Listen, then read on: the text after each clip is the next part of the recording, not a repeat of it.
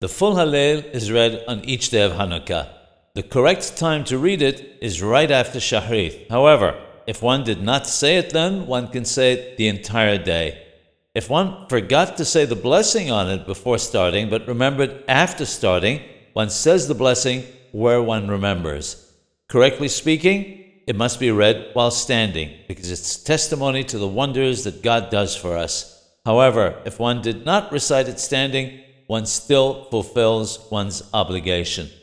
One must be very careful when reading the Hallel not to skip any words and to read it with happiness.